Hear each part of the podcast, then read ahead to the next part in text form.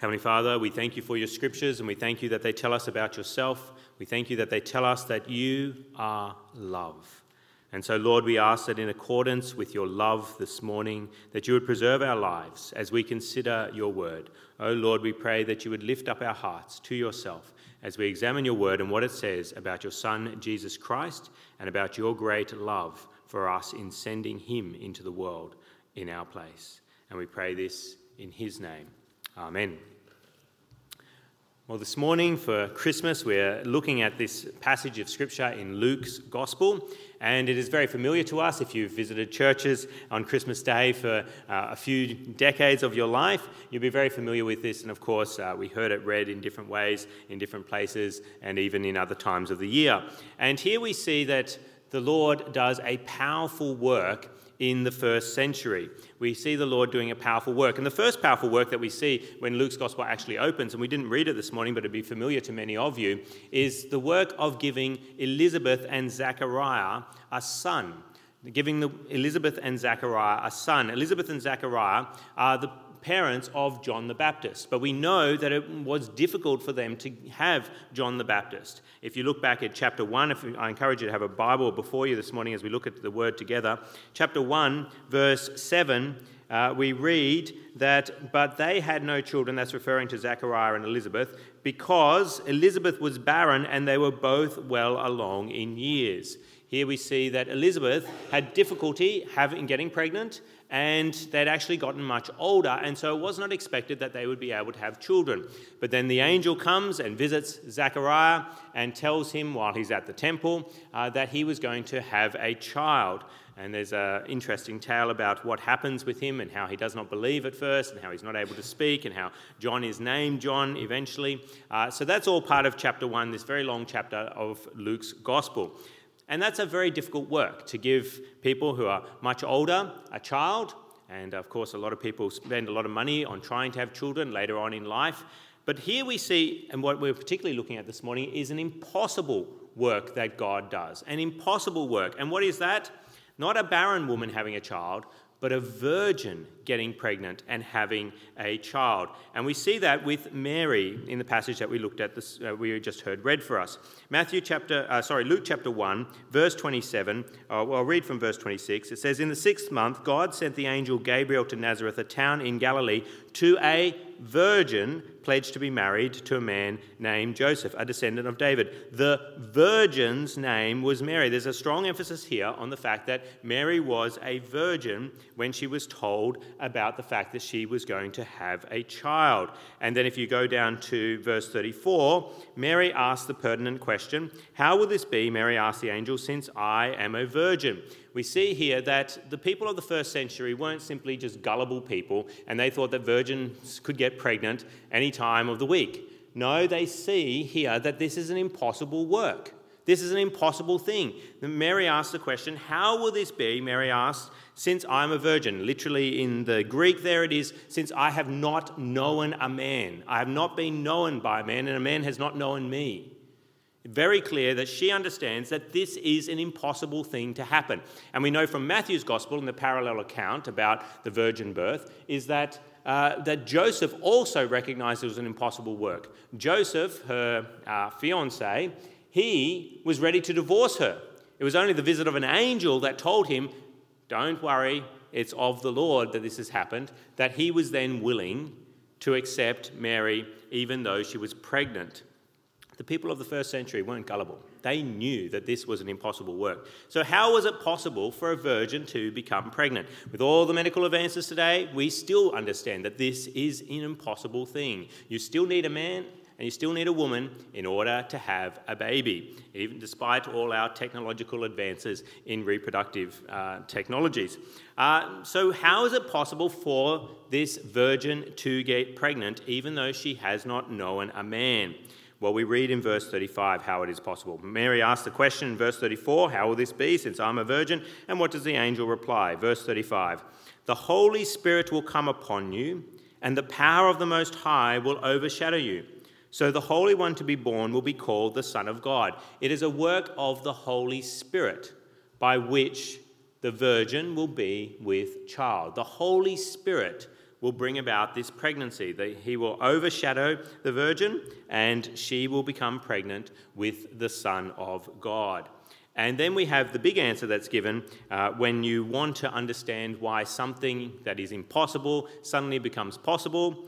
What is that? In verse 37, the verse that I particularly want to focus on today, verse 37 For nothing, nothing is impossible with God. How is the impossible possible? It's with God. It's with God. With God, we can do the impossible. And that is what I think is a great encouragement for us on this Christmas day. A great encouragement for us. This verse is particularly helpful for us as we face different impossibilities in our lives. What are the things that you find to be impossible at the moment? Is it life in general? You find life to just simply be impossible. It feels like you're hitting up against a brick wall. Or is there a particular thing, a specific thing, that you're finding to be impossible for you at this time? Maybe it's a particular sin that you feel is impossible to stop. No matter how many New Year's resolutions you make, you continue to find yourself engaged in that sin. You continue to overindulge at the Christmas table and every table for the rest of the year. It doesn't matter how much you try to stop the greed, it just continues to happen. It feels impossible to get on a diet and stay on a diet. Or maybe it's a sin of somebody else that you feel is impossible to deal with. Someone continues to sin against you, and it's just an impossibility that they will ever stop sinning against you, and that you will ever be able to forgive them for what they've done to you.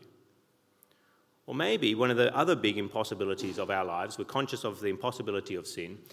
I've got two for you this morning. Firstly, sin. Secondly, the impossibility of defeating death, the impossibility of fighting death. And I think people in this world have had a raised awareness of this, particularly in Western nations where we tend to think that we can defeat uh, anything that comes along. If we just throw enough money at it, we just throw enough brilliant minds at it, we can defeat it.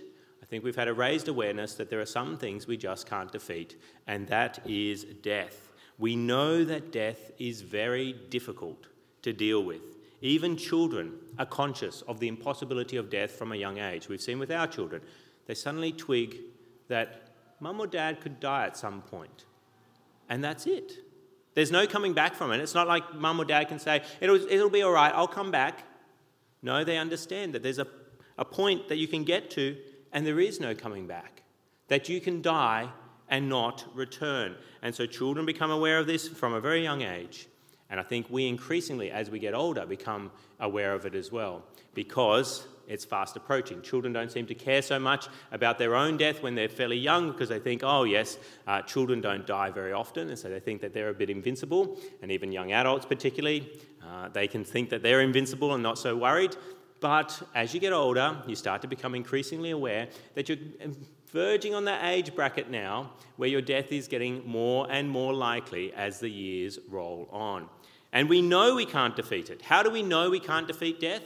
Because people through the centuries, and including our century, have been throwing the brilliant minds at it, they've been throwing money at it again and again and again, trying to defeat death with vaccines, with healthcare, with lockdowns, which we've experienced for the first time in our uh, my history of here. You might say I'm fairly young, but I'm almost 41 now, and I've never seen churches closed on a Sunday in Australia because the government says you can't open the doors. And more than that, I never thought I'd ever see pubs closed in Australia. But this is what we've experienced. And what is it in the name of? It's in the name of defeating death. We have these lockdowns, we have exercise regimes that are pressed upon us, and diets that are given to us. And if you do these things, you can defeat death? No, you can't defeat death. All you can do is slow it down. Slow it down. Increase the age expectancy, but even then, it's just an expectancy that we can do by going through these different advances that are made in our healthcare and in our lifestyles. It is only going to slow death down. So, is there any hope for us as we consider just, I've just given you two impossibilities. You may be facing others, but particularly the big ones sin and death. Are there any ways that you can defeat both sin and death or any impossibility that you may be facing? Yes, there is. With God. With God. See, that's what it says in verse 37 of Luke's Gospel. Luke's Gospel, chapter 1 For nothing is impossible with God. If you are with God, then nothing is impossible for you to accomplish if He desires that you should do it. And this makes sense when we consider who God is. Who is God? He is the creator of all things. He is the one who sustains all things. He is the one who keeps you going. Every breath you take is because of His power and His might. So if He wants to do something, He can do it because that is who he is. He is God. If he wants a barren woman to become pregnant, she can become pregnant. If he wants a virgin to become pregnant, she can become pregnant because he is God. And yes, it is possible for us with God to defeat those big enemies that we face of sin and death. Sin and death. God can help us defeat those if he so chooses. And that's what the Christmas story is actually all about. That God Himself came and lived amongst us, grew up, and died the death that we deserve. Why? Why would God's Son come into this world and go through such a horrible experience of living on this world and the way that people attacked Him, and then a horrible death? Why would He bother? It's to defeat sin and to defeat death. That's what he came to do. He says, I have come that they, my sheep, may have life and have it to the full. He came that we could have life. We have thrown so much at trying to defeat death when the Son of God Himself came so that we could defeat death, so that we could have life. How did Jesus do that? Was by dying on the cross. By dying on the cross, the punishment that we deserve for our sin, which is what? The wages of sin is death. The wages of sin is death. The punishment that we deserve of death was poured out upon Jesus. And so he took our place at the cross if we trust in him and was raised to life to show that he has paid for the sins of all those who trust in him. And so by one act, he was able to accomplish two defeats of sin and death as they go together for those who trust in him. So when we're faced with the impossibility, the impossibilities of this world, including death and sin, what are we to remember? The Christmas miracle, the virgin birth, because there you see displayed the power of God. The impossible becomes possible as the virgin becomes pregnant. We need to remember that we are with a God who can give a child to a barren woman, who can give a child to a virgin woman. And so nothing is impossible if God desires it. No sin is too hard for us to defeat. No death is too great to come back from. See, at different points in history where people really don't want someone to be raised again, ever again. And so they, what do they do? They burn them. And then not just burn them, you get the ashes of the person and you throw it in the river. There's no way God can bring that person back. They're scattered all over the river now. What does it say in verse 37? For nothing is impossible with God. He can raise someone who's been scattered all over the earth, bring them all, all those particles back together if that's what he wants to do, and give them life once more. So I think there's a wonderful encouragement for us this morning as we look at verse 37, as we understand that nothing is impossible with God, and we see how he displays it by the pregnancy of Mary so many years ago. And an illustration might be helpful for you to put this into practice, how it is an encouragement for you. And an illustration that I, am cautious about using because I don't want to belittle uh, God and I don't want to belittle our life. But it's, uh, I, I, thought I'd use this illustration because it may be helpful to some of you. And it's a military ex- illustration, but I understand that most of us haven't had any experience of the military whatsoever. But a lot of us have had some experience of military in terms of video games. And I started doing this with my son in the early years with video games. I used to play a lot of video games, but then I grew up. Um, and then my, then my son uh, starts being able to play video games. And so I play some of the racing games, I play some of the fun little Mario games with him. And now I can actually play some of these first person shooter games. And it's a lot of fun, the kinds of games I used to play when I was a young adult. And it's been a lot of fun because what you can do, you can be in the game and we're fighting aliens and we're in co op mode. So we're not on a solo mission on our own. We're there together and we've both got guns and we're both going after the aliens as a team effort. And it's a lot of fun for us. And on some games and in some levels, you actually get some of one person can even drive a tank. A tank is given, and one person's in the tank, and the other person's walking with their gun, and it's a lot of fun. Because basically, if you've got a tank, the enemy has no chance. Someone's there in the tank, they're blowing up the enemy one after another. And the other person, what are they doing? Well, they're just walking around taking pot shots at some of the enemy that they're encountering uh, as they sort of clean up behind the tank somewhat. But they're not really doing much. If anything, what that person does who's not in the tank is just calls out where the tank needs to fire next. They become a bit of a scout and just calling on the tank, say, okay, turn it a bit to the right, a bit higher, yep, shoot there, and the bad guy will explode. And it's still fun for that person who's not in the tank. It's a lot of fun for the person in the tank. But the person who's not in the tank, still quite a bit of fun because you get to watch the enemy get blown to smithereens, which is always uh, enjoyable. Uh, and it's also fun when the tank holds off, uh, that you get to uh, have some engagement yourself. You get to engage the enemy, you get to learn how to shoot and enjoy that uh, side of things. You get to fight yourself. Uh, but you also, one, part of the reasons it's so fun is if you're doing it on a very difficult level, at a very high level of difficulty, you know you're going to win. If you've got the tank, you're going to win. It's all going to be okay. And we're going to beat this level and level up. And I'd like to use that as a bit of an illustration, I think, for how we live as Christians. God is like player one with the tank. Now, I want to be careful here. Maybe it might be better for you to think of him as the captain. He's in the tank. And he can defeat any enemy immediately if he chooses to fire his cannon at them.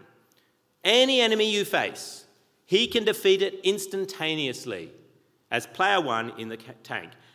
And he does this by raining down the Holy Spirit on whatever problem you have.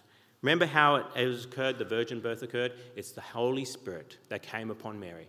If the Holy Spirit is sent as fire from God into whatever problem you're facing, it will be immediately vanquished if God chooses to do so.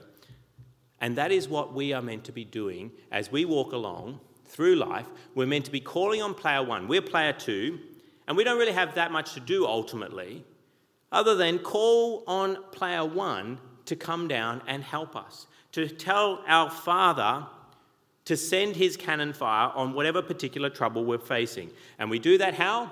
By prayer. As we pray, we're asking God for help with whatever problem we face. And so when we struggle with a particular sin, whether it be our sin or the sin of somebody else, we call upon God to send his spirit and just wipe out the problem. Wipe out the problem. And what happens? Well, often player one does. You hear remarkable stories of people who've struggled with a particular sin and it's just wiped away. They pray to God and it's just wiped away, and they don't have to worry about it ever again. They have no desire to engage in it. Or the person that they've been struggling with just flips and becomes their best friend instead of their worst enemy. God sends His Holy Spirit and the problem is solved. Just like that tank fires its cannon, boom, it's taken out. And that's what God does. But I must also remind you that sometimes player one doesn't send the cannon as he uh, as you may ask him for. Sometimes he operates in other ways. Sometimes he may actually bring other players into your life to help you out. We call those brothers and sisters in Christ. You player two, three, uh, player three, four, five, six, seven, eight, nine, ten. They're brought in, and it's a big team effort as player one allows them into the game, and you're able to harness their energies in your fight, thanking player one all along for letting them into the game. And that's what God does. He brings our brothers and sisters in Christ into our situation. And we find them where?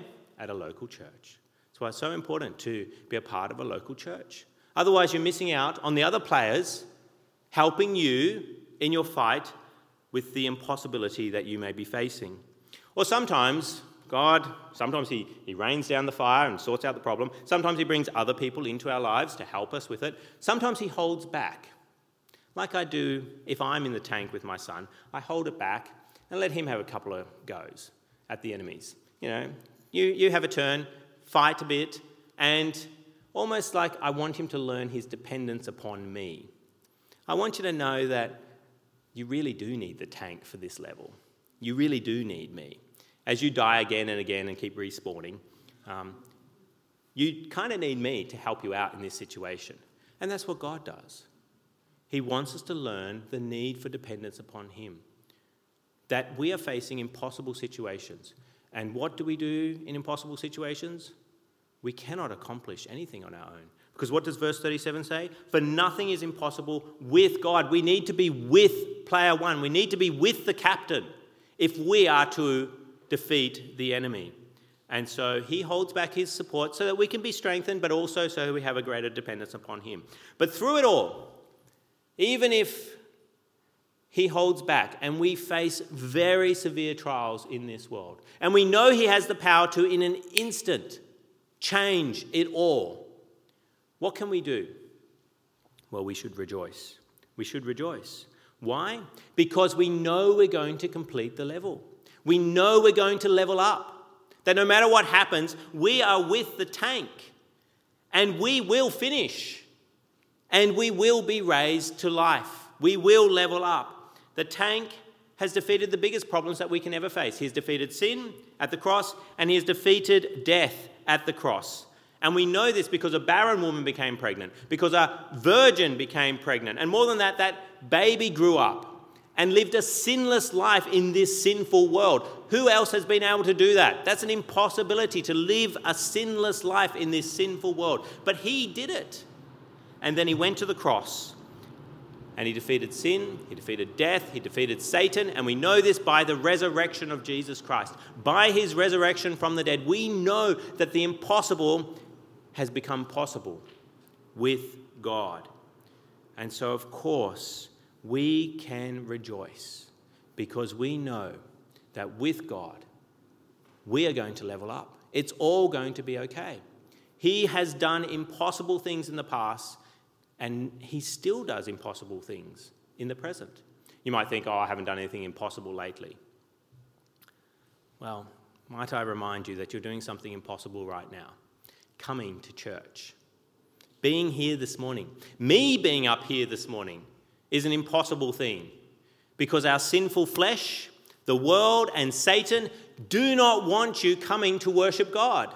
And do not, they do not want me up here telling you to worship God and encouraging you in your worship of God. This is an impossible thing that you're doing right now, sitting on a chair and listening to me and being here for songs and hearing prayers and praying those prayers, it's an impossible thing. God has done impossible things in your life again and again. And if you're here this morning and you're visiting, speak to a few people afterwards and say, How has God done impossible things in your life?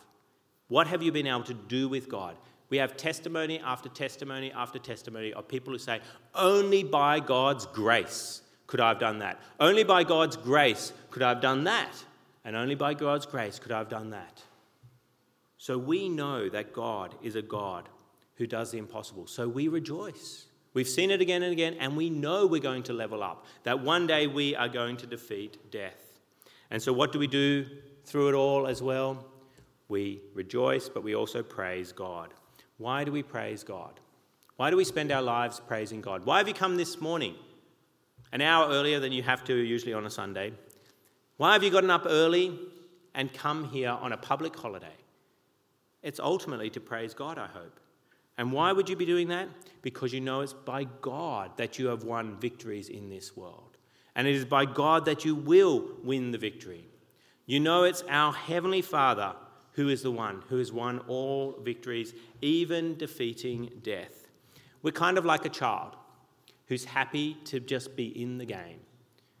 You know, when your child's younger, and you're playing and they say, Can I play two, Dad? Can I play two, Dad? Can I play two, Dad? And you're like, You just won't get the controls. It's just going to be a bit of a nightmare. Please, just, just let me play by myself.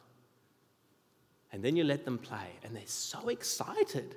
that they get to play and they shoot you in the back or do awful things, run you over. Um, but they're just excited to be a part of the game.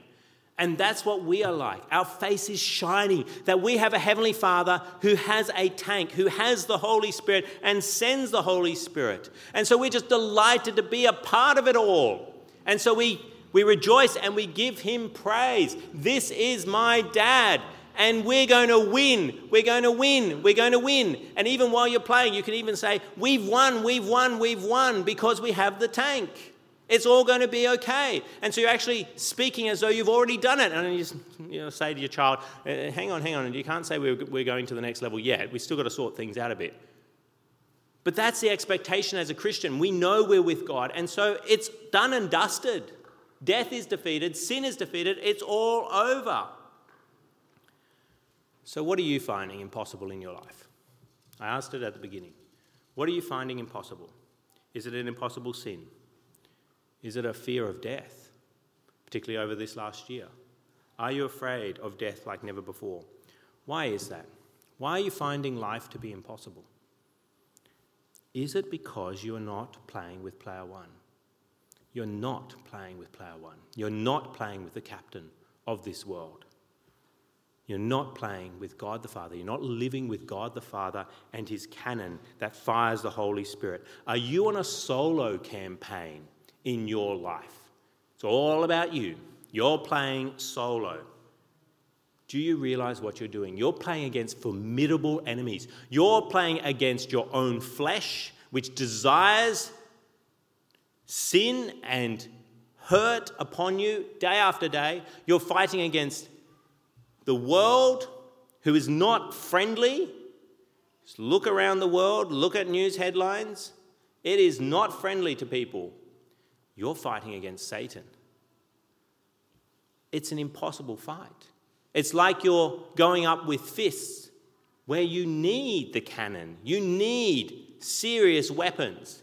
And you're going out with your fists because you're on a solo campaign and I know how to do it and I can win this. But increasingly, you're finding I can't win this. How am I going to defeat death one day? I may be young at the moment, but what about when I'm in my 70s and my 80s? How am I going to defeat death? And you're faced with an impossibility. You might want to push it to one side, try and drown it out, that little voice that says, You're going to die, you're going to die, you're going to die. You're just going on a solo campaign. So, of course, you find life impossible. Of course, you face death as an impossible battle. And so, is it no surprise that you may be in despair? What do I tell you this morning? Unite with player one. Unite with the captain. Unite with God Himself, even if it is for the first time in your life. How do you do that?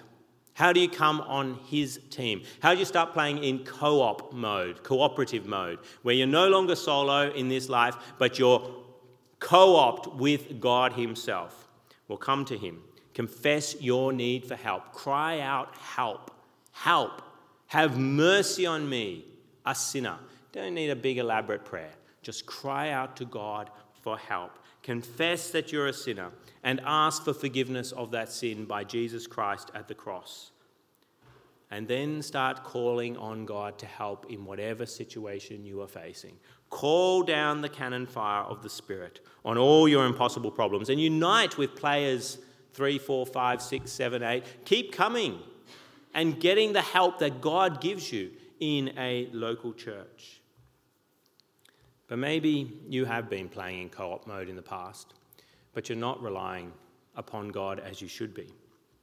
You have played with Him in the past, you have lived your life very much in close sync with Him, asking for His help, but lately you haven't been doing it so much. You haven't been calling on the big guns in your battles, and you haven't been looking for help from players 3, 4, 5, 6, 9, and 10 that God has given you? Is it no surprise that you're finding life to be hard? Even as you're playing in co op mode, it feels like the cannon is far distant from you. It's more like you're playing solo rather than helping, having, experiencing the help of God. What are you to do? Well, call on the captain, call upon player one. He is there ready to help if you will simply beg Him for His help. Lay your problems out before Him. Say, Help, please. Help, please. And trust in Him that He can help. He may not give you the help that you think you need, but He can help you. And while you do that, call upon the other players to come and assist you, who God has brought into your life, and then rejoice in the victories that God has given you. Rejoice in the victories He has given you, and particularly that victory that you will have one day over death, that you will level up and live for eternity in heaven. We get to play the game with God and win. I want to be careful. It's not a, life is not a game. It can be very, very painful. But with God, we know that we're going to win. We're going to level up because we see that God is a God of the impossibility. And we'll give him the glory then. Give him the glory from your life. Ask him for help, but then thank him for the help he gives and give him glory that he is the one who has all power, that with him the impossible becomes possible. So, this Christmas, I want to remind you to look, look, look at the virgin birth. Why? Why look at the virgin birth? Because there you see what we're taught in verse 37 For nothing is impossible with God. The impossible happened with God, and there lies the answer to every problem that you face. There lies the answer to every problem that you face because if we are with God, anything that you're facing that seems impossible becomes possible. In the game that we play with my son, uh, sometimes you do have CPU players who come in, they're controlled by the computer, and so they're other soldiers that are there and they help and they come along with the tank and everything. And when you're in the tank and you're blowing things up, sometimes I'll make little comments.